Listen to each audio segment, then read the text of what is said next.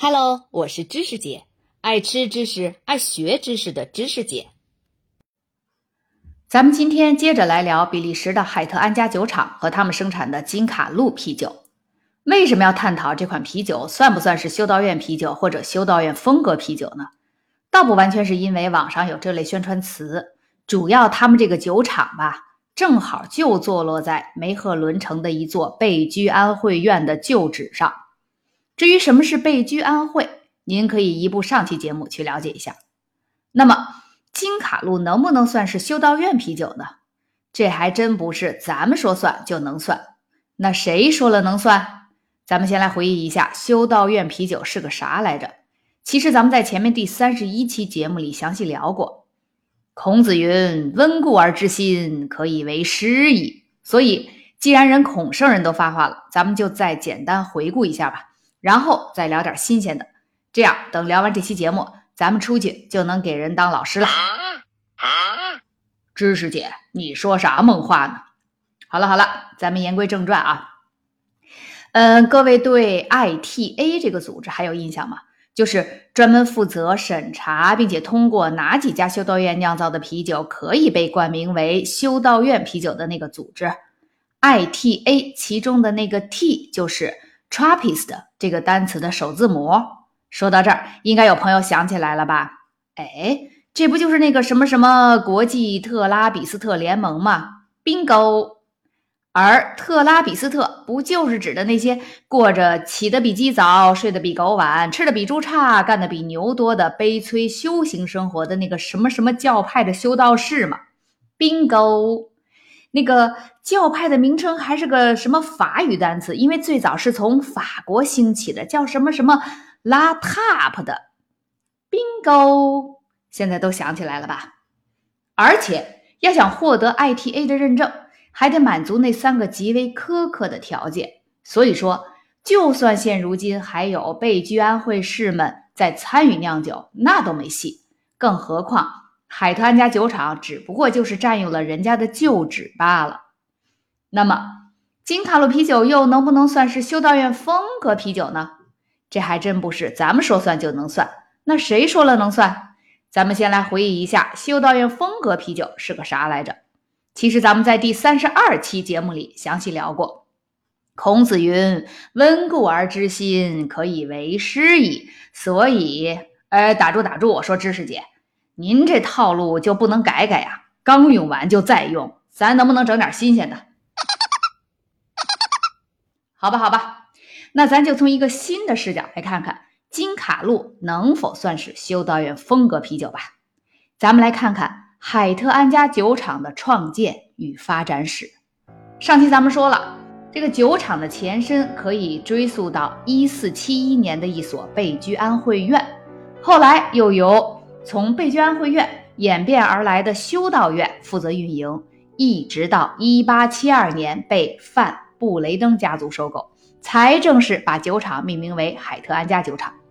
范布雷登是不是听着有点耳熟？咱们在前两期谈到弗兰克·伯恩的创业史时，曾经说过，在比利时啊，并不只有他一个人倾其一生致力于让比利时的传统啤酒发扬光大、得以传承。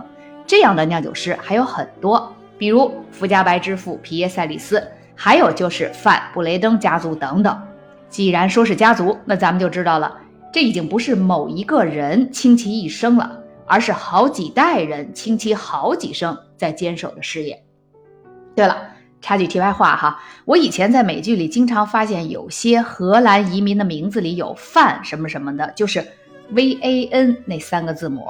而德国移民的名字里有冯什么什么的，就是 V O N 那三个字母，我就特好奇，上网查了查，才知道原来这个范和冯实际上是同源词，就相当于英文里的 of 和 from 的意思。所以呢，这个范布雷登这个名字的意思呢，就是来自于布雷登。一般来讲，荷兰人的名字里跟在范后面的这个单词吧。往往都代表了他们是从什么地方来的，或者曾经从事什么职业，或者是有什么特征吧，就这类意思。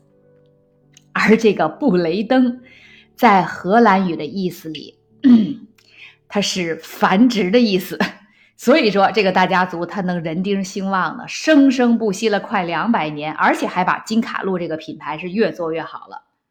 咱们都知道的那个荷兰大画家梵高吧，咱们都以为他是姓梵高，因为他的全名是文森特威廉·梵高，但其实这个梵就是 V A N，也就是说，实际上他的家族的姓氏是高。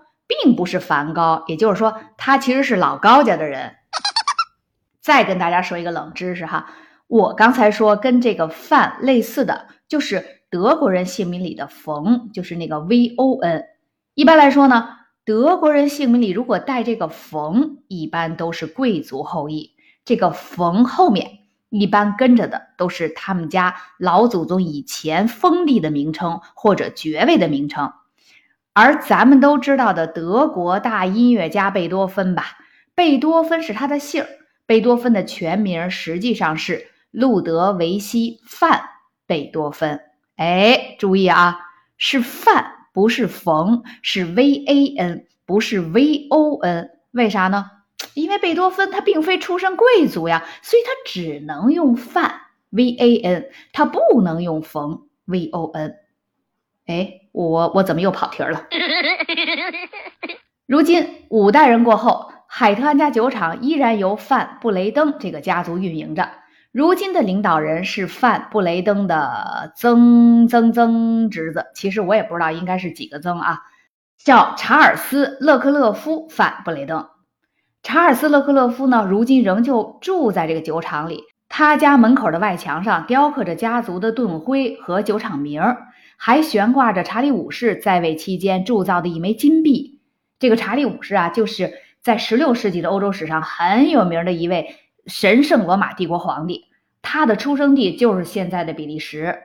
正是这位皇帝支持并资助了麦哲伦的航海旅行，使他完成了人类历史上首次环球航行的壮举。注意啊，虽然哥伦布普遍被历史学家认定为欧洲大航海时代的标志性人物。但他可没完成过环球旅行，因为这位老哥把他发现的美洲大陆给当成了印度，而且至死不渝的坚信这一点。